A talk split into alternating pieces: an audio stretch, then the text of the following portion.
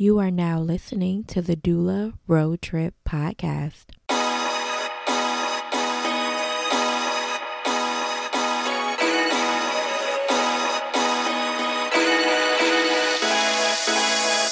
Doula. My name is Jariel and I am a certified doula. After a quick and unsuccessful start in the birth industry over six years ago, I am returning in order to turn my passion into my career. In this show, I am going to share with you my journey and my hope is that we together can start up and stay up doing the work that we absolutely love. This podcast will be a resource, it will be a tool, and it will also be a point of reference for you as you start your journey into birth work. I want to share everything that I wish I knew before I started and answer some frequently asked questions that constantly pop up in birth work, even now, six years later. I would love for you to be able to find inspiration, to find community, and to also be encouraged that the work that you love can absolutely be the work that you do for the rest of your life if you want. So let's go ahead and get into the show.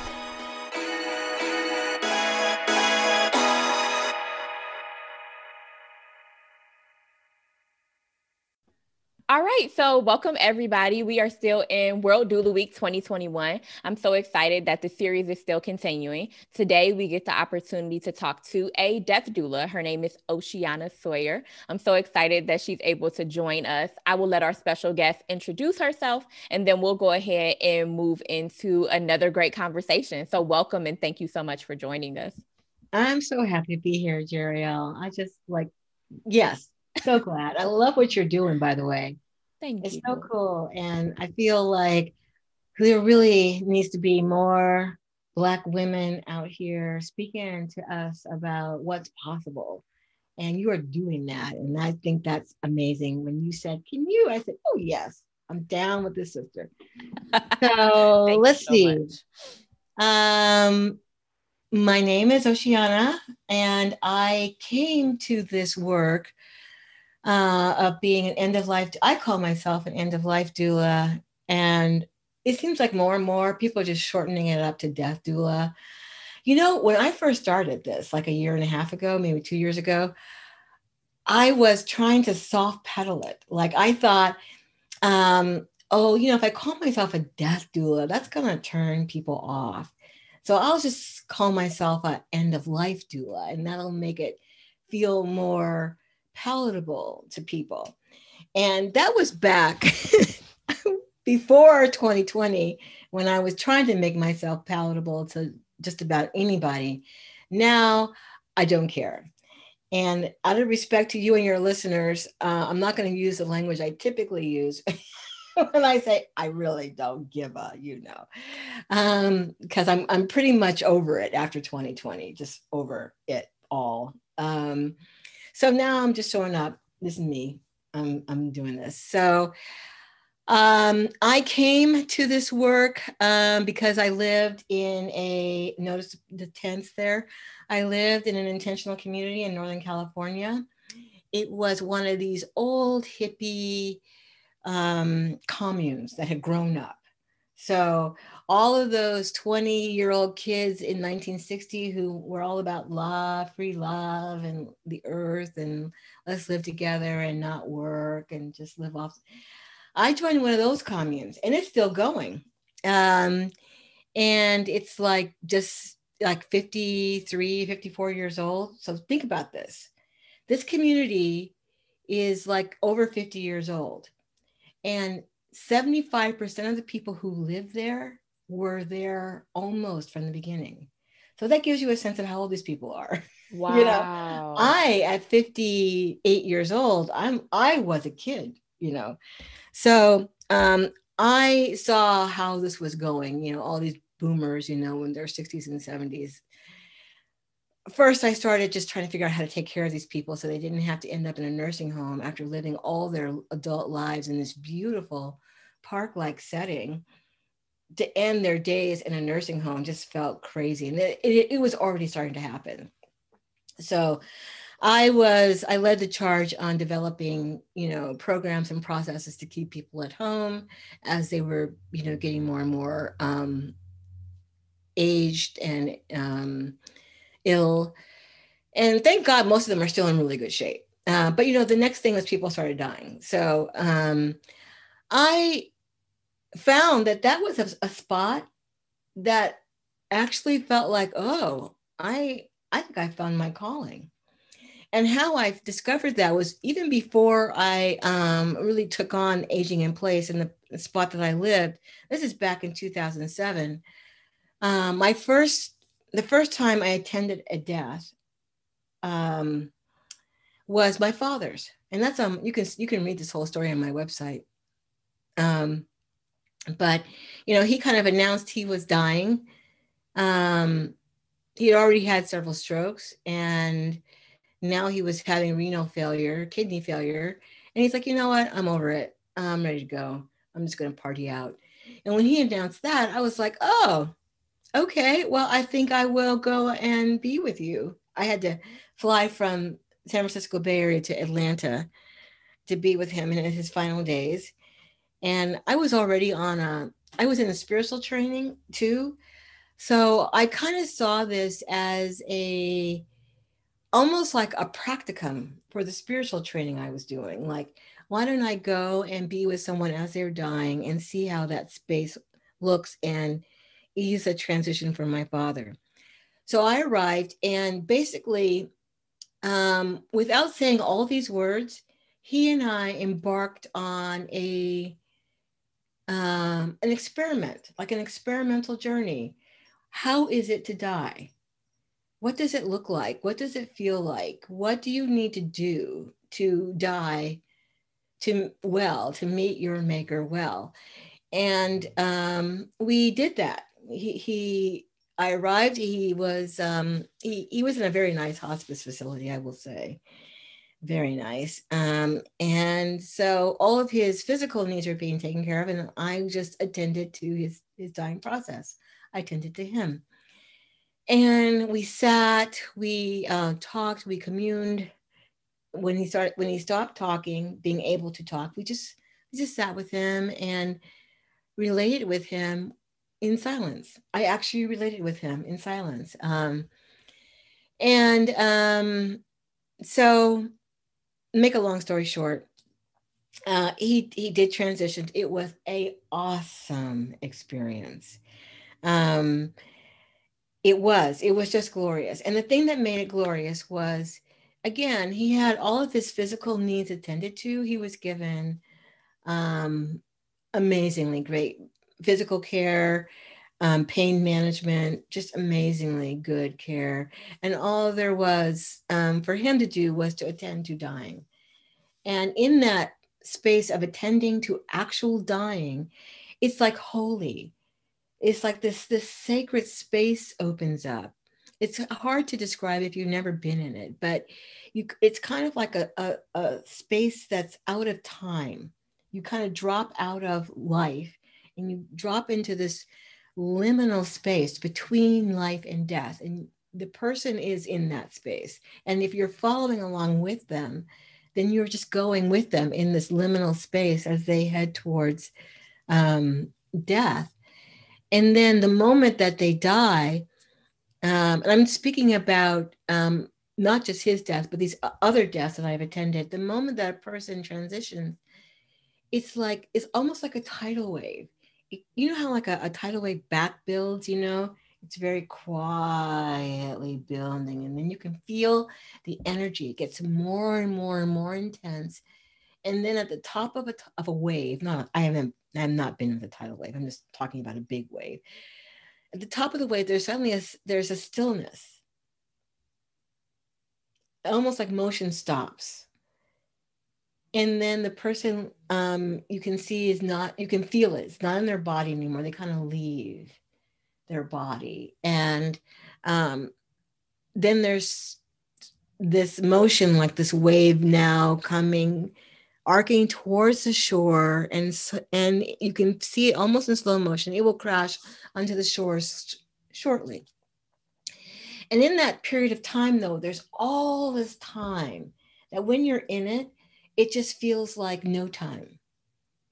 And it's, um, there's all kinds of books about this, people talking about, you know, going towards the light and hearing, maybe they hear angelic music. By the way, the last sense to go when you're dying is your sense of hearing. That's why I tell people keep talking to your person, just keep talking. Um, and um, so there's this stillness, but it's not silent. it's it's just like a, a like a like a not sound, but a sound. It's very intense. And then they go. And then if you're paying attention, and it depends, and it depends on the person who's dying too. If you're if you're paying attention and they are paying attention, like they really attended to be present during their dying, you can feel the room fill with energy. Like it's a lot of energy. And I'm imagining this is like what happens when someone's being born. Like there's a stillness. And then the the a head comes or, or feet. Oh my gosh, I was a feet first baby. And then there's like, oh, all of a sudden, like boom, there's like energy, like whoa, you know. Then this person comes a few more pushes and they're out and wow, you have a whole new life. And this same one, it's kind of similar. I'm thinking when people, when someone dies, it's like yeah, all this energy and then there's nothing. They are, and then you feel the ancestors. That is real. Don't let anybody tell you that's not real. You really do feel again, if you're paying attention and believing, when the first time it happened to me, I thought, no, this can't be. But it's there's an energy in the room. It's thick and it's and it feels good. It's like benevolent, you know, it's like you feel familial love. You feel like the love of your grannies and your aunties and your, you know, and it's like, really? Like, really? Like, yeah, really. Like, you know, you're looking around like, okay, this is really happening. Um, so yeah, all those stories about people saying this happened with my mother when she died a couple years ago. She said, you know, as people are transitioning, they start seeing their family members, loved ones who've already died. You know, they come get them. You know, it's it's really it's so beautiful. Um, and my mother said, you know, I saw uh, Nisi the other day. She said that, you know, from her hospital bed. And um, I said, oh, really? What did she say? And my mother was not expecting me to say that. she looked at me like, You're not going to say I'm crazy? Like, I'm not telling you what she said, you know. Um, and that's the other thing. That is the other thing about dying is um, you, uh, and this is, there's a lot of documentation on this, but people get messages, you get information from the other side. You cannot put words to it it's like it's like a it's like you would think that um your whoever's dying would want to tell you about all the uh, amazingly cool shit that's happening on the other side you know that they're you know have access to as they're, as they're dying. And it's like first of all one thing is it's very hard to communicate when you're dying. Really really hard. It takes all of your remaining energy to actually attend to dying. You don't have energy to actually be communicating. So you know you you your capacity for speaking goes. Lots of things start shutting down and speaking is actually among the first. So while you might want to be talking and people might be asking you is to communicate that is really hard. And, and if you're lucky somebody might say a couple of words there at the end like oh my god the light. There's so much light. You know you you could hear people saying you know like that but um it's um it's rare um or it's not so rare. It happens enough that i, I can speak to it like that but uh, it's it's not going to be much. So um what their opportunity is to do is to just pay attention with all of your body and all of your senses and you can pick that up. You know, if you are, you know, that kind of a person who's sensitively attuned. So the reason I'm describing this space in so much detail is because it's the reason I am a death doula. That space. Um, I call myself a um, now. I was gonna say I call myself a, um, a doula for the liminal space. Okay, um, the liminal space meaning active dying, and then the grief, the space of grieving that happens afterwards, where um, the person who's still here in the physical is kind of between the worlds. It's a kind of another cool space, that space too. I can talk more about that uh, later, but the range for being a death doula is vast. I'm, and I know that this is true also in the in the birth doula realm. And anybody who calls himself a full spectrum doula, I'm like, I bow down to you. That's so impressive because just being a death doula is is it's a huge field um, of um, a study, experience, tools, and so um, you know, there's everything from being attending like, uh, like I do at bedside. Actually, I even I'm not even going to start there. There are doulas who are specializing in um, end of life planning, advanced planning. That's huge. Um, and in my work, I just I I I spend actually quite a lot of time. I was going to say I kind of touch on it, um, but actually I do spend a lot of time um, talking with people about death education, death awareness, and planning for the end of your life. And I do that in a process I call the end of life vision map. Um, and that's a six week process. And you get to look at the end of your life now through five different domains the physical domain, the spiritual domain, the emotional domain, the intellectual domain, also known as the legacy. What legacy are you leaving? And then the practical domain, like what do you want to have done with your body after you are uh, gone? And this is such an interesting. I'm gonna I'm gonna like delve in here for a minute, and I, am gonna get to the training. Don't worry, but um, you know this whole area of advanced planning is huge, and people like to. Um, people are very reticent to talk about this because I have this T-shirt, by the way. Um, this woman who I can never remember her name. I've got to write get her name. I'm going to put it on a post-it on my computer so I can remember it. She came up with this quote that um, a couple of other people have. It's been attributed to them, and if you use this quote and you don't give her credit, she will hunt you down. I know this now. And the quote is um, talking about death is not going to lead to your dying any more than talking about sex is going to make you pregnant. Mm, love that. Right? yeah. So, uh, like, it's good to, just like in in life, in set in birth, it's good to talk about um, uh, planning it's good to you know know what your birth control um, methodologies are that work for you so you that when you you can have a birth that's deliberate you know? You can deliberately create children rather than oh accidentally. So um the same is true with end of life. You could actually deliberately plan your death. It's like actually not that hard to do. Um the very honestly at the very minimum you should know what you want to have done with your body.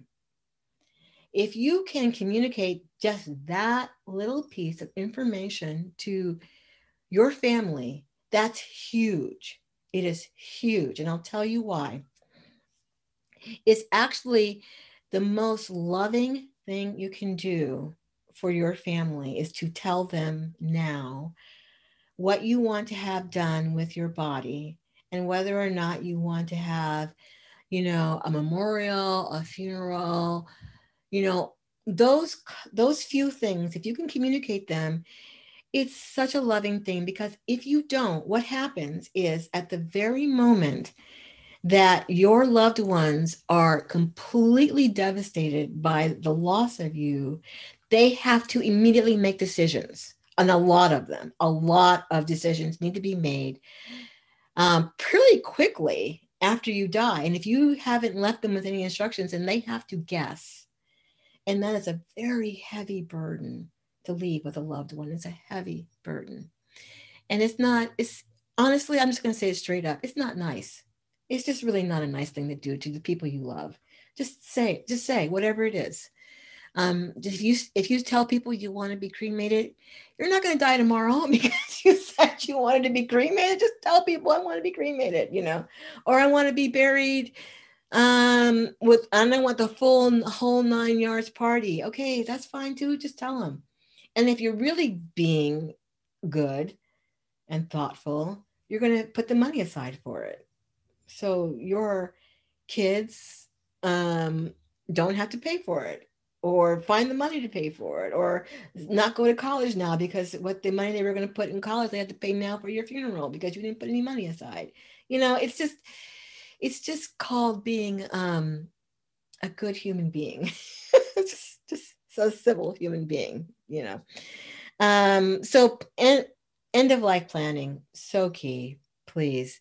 And the more you think about it um what my experience has been is that um first of all, end of life planning doesn't have to be this very tedious drudgery of a, of a process. It can be. If you want to do it that way, knock yourself out. It's not my style personally. I don't like doing things that way. I like to make things fun. Um, and so, you know, I get people together. We have some beverages, we have some snacks, we talk about it.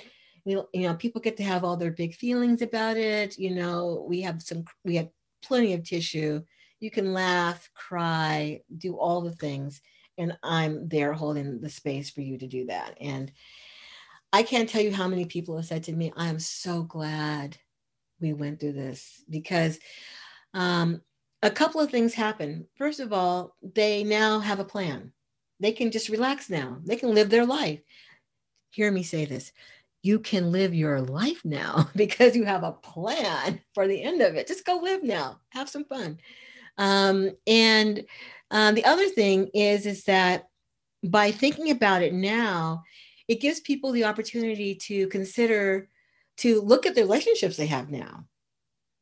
Like, oh yeah, you know what? I kind of would like to have this person at my at my bedside as I'm dying.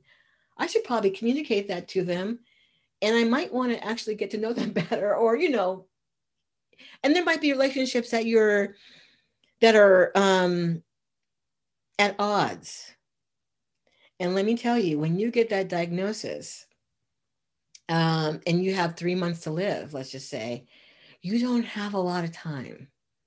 And repairing relationships is not what you really want to be spending your life, your time doing. And I guarantee you, I know this is big, but I guarantee you, when you get down to the end of your life, you are probably going to want to reconcile whatever that grudge was you had with that cousin who did you wrong back in college, you know, and I'm not talking to her anymore. All that goes out the window when you get down to the end.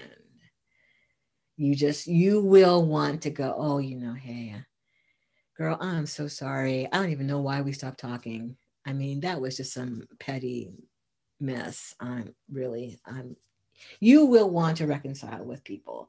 And so doing that now actually is um, very efficient. It's uh, efficient way to use your life. Repair your relationships now. So when you get to the end, you can just party with whoever is there. So that is one end of the spectrum. And then there is the um, now we're dying. You have a diagnosis, you're dying. So then what your doula can do, help you do is plan like you know what's your care team? Uh, how are you going to get to doctors? How much um, you know treatment do you want to have? When do you want to call it? Like okay if we're not making any progress by this date or i'm i'm done. So it's good to have this is a this is this is actually similar to the birth uh, doula this the the death doula their job is to attend to the client. And the client in this case is the person who's dying. You know not the person giving birth the person who is dying. Not the family you know not the husband or the wife you know. The birth the death doula's job is to attend to the wishes of the person who's dying. And this is key because usually what happens when someone is dying they get a diagnosis and you know you have your doctors you have your hospice you know you have social workers you have all these people who come into play they're part of your team but they all their jobs are to manage you. Okay? Their jobs are to manage your um, disease process to manage you. Their jobs their job is not to attend to you you the person you the person who is actually dying. Um, you know family members they're like they, they're in their own other world you know they're freaking out because you know oh my god you're not going to be around. What's that going to be like you know? Or they're like now they have to get into this role of caretaking for a variety of reasons and many of them don't actually have to do with you. Okay? Um, you know they're being a good daughter or whatever um, the family dynamics at the end of life are huge and complex. And even if you think you have good relationships you are nothing there's nothing like someone dying to bring all that up to the surface stuff you didn't even know. Oh somebody wants to talk to me about secrets actually. Family secrets that come up when someone's dying. Oh yeah. Death is this really interesting confessional space you know? Just like you want to clean up your relationships people want to clean up their get stuff off their chest you know? It's it's the end of life is a very interesting space. So then your doula is attending to you and making sure they know what your wishes are and that your wishes are being met and they are there at your bedside when you're actively dying. And so the family can just do whatever they could do you know fall apart or or hang or you know become suddenly angelic. Oh by the way this is another interesting myth about dying.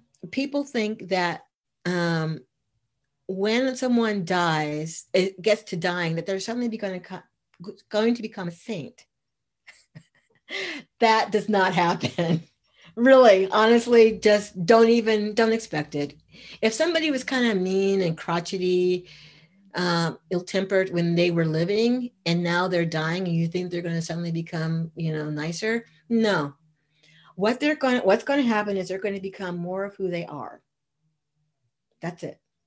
Now more of who they are might be someone that you may not know that much about um, because maybe that mean meanness was hiding someone who was very vulnerable and afraid you might see that um, some of that. Um, but really, people are just going to become more of who they are.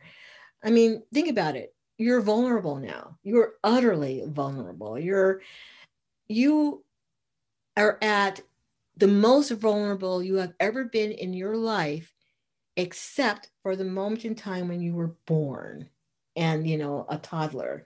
So you are, you know, just that level of vulnerability when you were new on the planet you return to that level of vulnerability. So people are going to, but you have a lot more defenses built up, you know, and you can use them however long you're able to use them, I guess.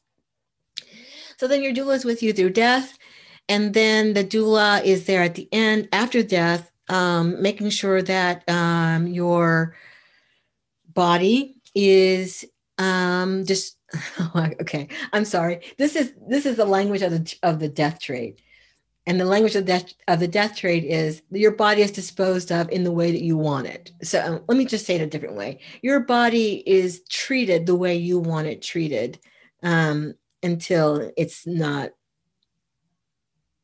available to anybody else.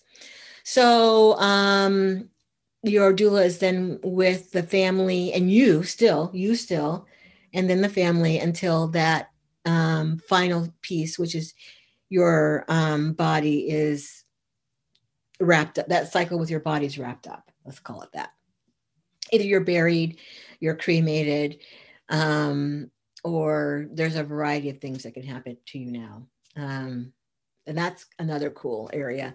I also have certification in um, uh, as a funeral celebrant. So um, that that whole thing that happens after you're dead, no longer in your body, it's a whole nother realm. So this brings me to training. So um, I have um, oh so much to say about this actually. Uh, so first of all, there's no state certifications anywhere in the country for end of life um, doulas. Um, I believe that's true for birth doulas too, right? Is there, there that's there, true for like the whole industry. Like the right. the right the doula industry is not regulated or one in which you have to go to like university or school or there's really no requirements. We're kind of certifying if we want to not certifying if we don't want to honestly. Yeah. Right. Yeah. Okay yeah so very similar uh, for death doulas. Um you know i just wanted to say at the at the top of this part of the discussion, so much of death work was the work of women. Just like birth work, so much death work is was the work of women and women of color. Okay. And then we decided to um, make it a thing.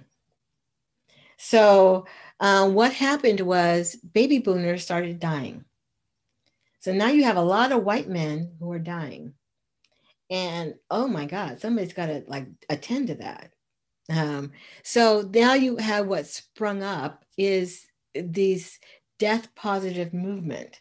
So now you've got death doulas practically on every corner. There's like there must be at least a dozen um, trainings to be a death doula. Um, and um, you know i like to say in any given month like this month there may be I don't know, a couple dozen people at the minimum coming out of one training or another. Okay. I will just tell you there aren't really any jobs for death doulas. There's barely any business for death doulas. And not because people are not dying, it's because people don't know that they could use a death doula. So what's happening right now, I think in the in for all these people who are coming out of trainings is education. And that's good. That's righteous, actually, because the more that we can talk to people, build up an awareness of what's possible with end of life, then that will um, begin to create demand for people who can care for you at end of life. That's a whole thing. And it's five minutes to, to, to time for me to go. And um, I have a few more minutes, but um, I will say that. So that's just one aspect. This whole thing about the way people of color die in this country Black, Indigenous, Asian, uh, Latinx people um, that's a whole nother that the I would say the death positive community has really let that population down. Um, and to, to such an extent, I don't even know, honestly, what there is to do about it entirely at this point. Um, but I will say that, and I've been, I follow a lot of birth doulas, and I, I'm starting to hear this too, which is um, truly the extent of racism and white supremacy in this country is such that I don't know anymore that a person, a doula with a white body, can actually attend to a person with a brown or black body, or an Asian body, or a Latinx body. Um, I don't know that that is actually possible to do well. I mean, really well. Because if it's done well, then what is possible in these death and birth spaces is healing, like intergenerational healing. That's possible in these spaces that I spoke about at the beginning of this, which are huge and mysterious and sacred and liminal. Anything's possible. And you could heal so much if you were doing it well. And how to do that well for a Black, Brown, Asian, Latinx body is to know what the experience is, know what the trauma is and could be and to um, put have in have in place safeguards to not have that happen. I love the way Sister Mecca talked about this on your last, last podcast. I mean that that is real, you know, just to be attentive, to be to be to tend to the special um, experience that ours is in this space is that's what's required and so you know back in the beginning of the racial reckoning back last spring i got this question a lot you know you said you found me through Alua and i know it's because we did that saying it loud louder um, uh, piece on racism in, in the death care industry yeah um, white people you know how do i um, you know address the needs of black and brown people, which are so great. Right now, I, I just want to be a, a, source of help and healing. How? Tell me how, you know, what are the words? What are the things like? And I was answering this question. I was actually answering this question until I stopped last month during Black History Month. I stopped asking, answering the question. Because the answer I was giving was pretty much you can't. You know, you, you have so much work to do. And Resmaa Menakem says, you know, it's going to take nine generations for white people to recover from white supremacy. If they even attend to it, I mean, if they actually start trying, it's going to take nine generations. So 90% of them aren't even trying. so, you know, it's just like, it can't be done. I mean, not well. It can be done, obviously, um, but not well. And I was telling people back then, just take another person of color with you. Just take somebody, anybody. They don't even have to be a doula. Just take another person of color with you. You know, have, get a buddy because you are not going to be able to do this. There are no words, there are no actions, there are no techniques I'm going to give you in this five minute conversation that you're going to be able to attend to my mother dying. Not going to happen. So, bring a buddy. Um, and even then, you know, internalized racism is real. So um, the trainings that I did uh, was uh, I did the University of Vermont online training. It's an eight week program. It's um, taught and led by Francesca Arnoldi, uh, a, a young uh, woman who has a white body. I respect her. I respect her because she's open to, she takes feedback well and she makes adjustments. The other program I did was a Conscious Dying Institute. I did that program specifically because they have a spiritual orientation, and I was interested in that mm-hmm. um, because you know, you, as you heard at the top of this, that whole spiritual space of dying. Oh, so I thought they could speak to that, and um, they did. Actually, they did um, a very reasonable job of speaking to the mystery, the spiritual mystery in alchemy that is death I will tell you though that that program, I don't recommend it because um, it um, there's a lot of cultural appropriation that goes on in that program um, and to very various degrees actually um, so and they have done nothing to address their um, conditioned white body supremacy so the program is still very white. And so I tell, I stir people now to the Going with Grace uh, program. And um, that's Alua Arthur. And then my friend Lashana Williams, A Sacred uh, Passing, uh, which went online during the pandemic. So all of that's virtual now. All of those, both of those programs are virtual now. So um, you can do those that's what I, I think Cornerstone has a nice program. Um, Nikki Tilsner, she does a um, a full spectrum program, and I teach. I do a, a module in her end of life um, part, and those people are down. She's that's that's a real to me. That program is actually she's got a great team of all kinds of people. That's all kinds of people. I when I she sent an email out a few months ago, you know, to all of her facilitators, and when I saw the list, I was like, oh, I just want to sit down and drink some wine with all you people because they were all just these like badasses in their field, you know. you know, um, the full gender spectrum, sex worker, um, poverty. Oh, just she hit it all. And um, postpartum death. Oh gosh, she, she just really hit it all. I was impressed. Love it. Um, so as I said, this work has been in our among our people for generations, generations, really generations. It was only the Civil War that, you know, that it became part of the white male purview and, you know, remains there. And now they take our indigenous knowledge and feed it back to us for a high price, you know?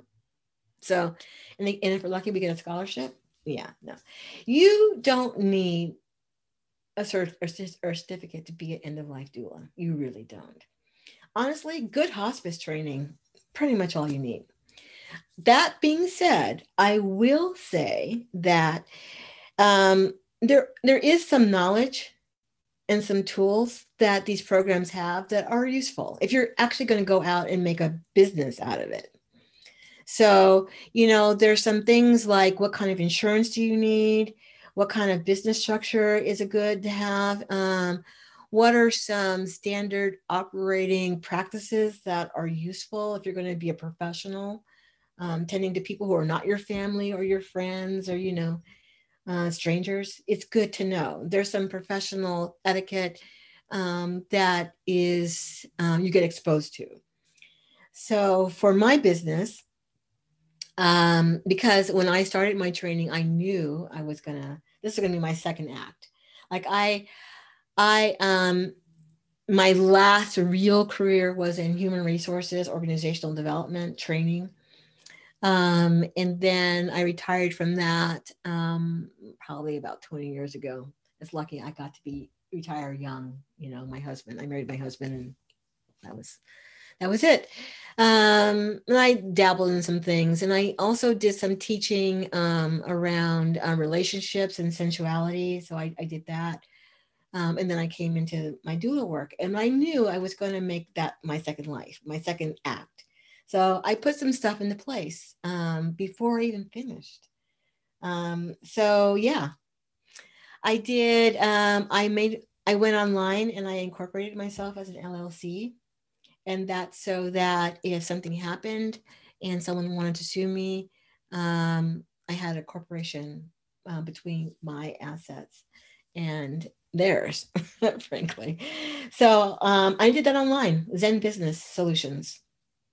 And then I got my uh, insurance through CMAF, CM, CMA and F, I think is what it's called. CM so and F. Yeah, um, I they have a doula package for birth doulas, and it works for end of life doulas. So I just got that insurance. Um, and um, I opened up. Um, I didn't. You can do this. I didn't do this because my business name is my name. By the way, I highly recommend that. I know a lot of death doulas, including Alua, who has all these, you know, they come with these great, lovely names for their businesses, you know. Oh, oh Lashana too, actually. Although Lashana picked up her her her organization for somebody else, but you know, a sacred passing, going with grace. You know, it took me weeks, if not months, to remember. I knew Alua's name, but I didn't know the name of her business. It took me so long to track her business down. like, what is it? What is that called again? Is it Alua, Death Doula? Oh, wait, no, going, going with love, going with, anyhow, I highly recommend you call your, use your name in your business because you know what? What you are selling is you. So you might as well call your business your name. Then people will be able to find you. Um, That's so really surprising advice, especially for somebody with a unique name. Like Oceana because I know nobody on the planet is going to spell Jariel correctly. Like if mm-hmm. my business was like Jariel labor doula, like nobody would spell that correctly and nobody has pronounced it correctly in 31 years except for the people who know me. So right. like you you advise that even with people with very unique names like you and I? Yes, even Okay. better because now you're branded. You know, how many Oceanas are there doing death work? If you Googled Oceana and death, you would find me. No, that's all, that's all you need to do. Oceana, death. Oceana, end of life. Jariel, birth. We'll find you. Now, they might spell it wrong. Um, and that's okay. It's Google. They'll figure it out. You know how Google is. They'll figure it out. Oh, do you really mean two R's? You know? yeah. Anyhow, uh, I do recommend that. Um, at least have your name somewhere in your title. Um, so um, I'm Oceana End of Life Doula. And that's just everywhere. It's very long, actually. I wish I'd been Oceana Death Doula now, but anyhow, it is what it is. And um, then, you know, I um, got, uh, I set up my social media, everything. LinkedIn, which, you know, you just got to have it. But it's a professional space to be. I can't sell into it, but it doesn't matter. It's a professional space to be in. It's good to network with other people in the industry there. Um, Facebook is dying, but you got to have real estate on Facebook. Um, and so you get yourself a business page um, and then your Instagram and um, YouTube if you want it. I don't do YouTube, but uh, lots of people do YouTube. My friend Joelle does YouTube really well. Alua does YouTube also. Um, so you get you get all those things, and you brand them all the same name, and you you know you get you get a palette. You know, you do all the stuff that's branding. I, by the way, hired a website designer and brand um, strategist. Me too. I'm so glad I did. It was a lot of money. I will tell you just right up front, it was like $5,000 to do that. And it was a good investment. And I couldn't, I couldn't, I didn't know it. I kind of was, I went on faith at the time. Like, I hope this pans out. And it did. And I'll tell you how. And I tell death doulas this all the time now. You, you really need, if you're going to be in business, set it up like a business, like a real business. I've done a bunch of websites over the years myself. I know how to do a WordPress website. I can do that. And you know what? I can tell the difference. I know a website that you did over the weekend versus a website that my person did. Because you go to my website and it's like pow, like wow. And what I said to her, my, my designer, by the way, was like, oh my God, this website looks like somebody who like is professional. Like knows what they're doing. She goes, Yes, that's you. You're that person. You know what you're doing. And we made it look like that because it's true. So um, get yourself, and because I did all that, when I got my big break, I was ready.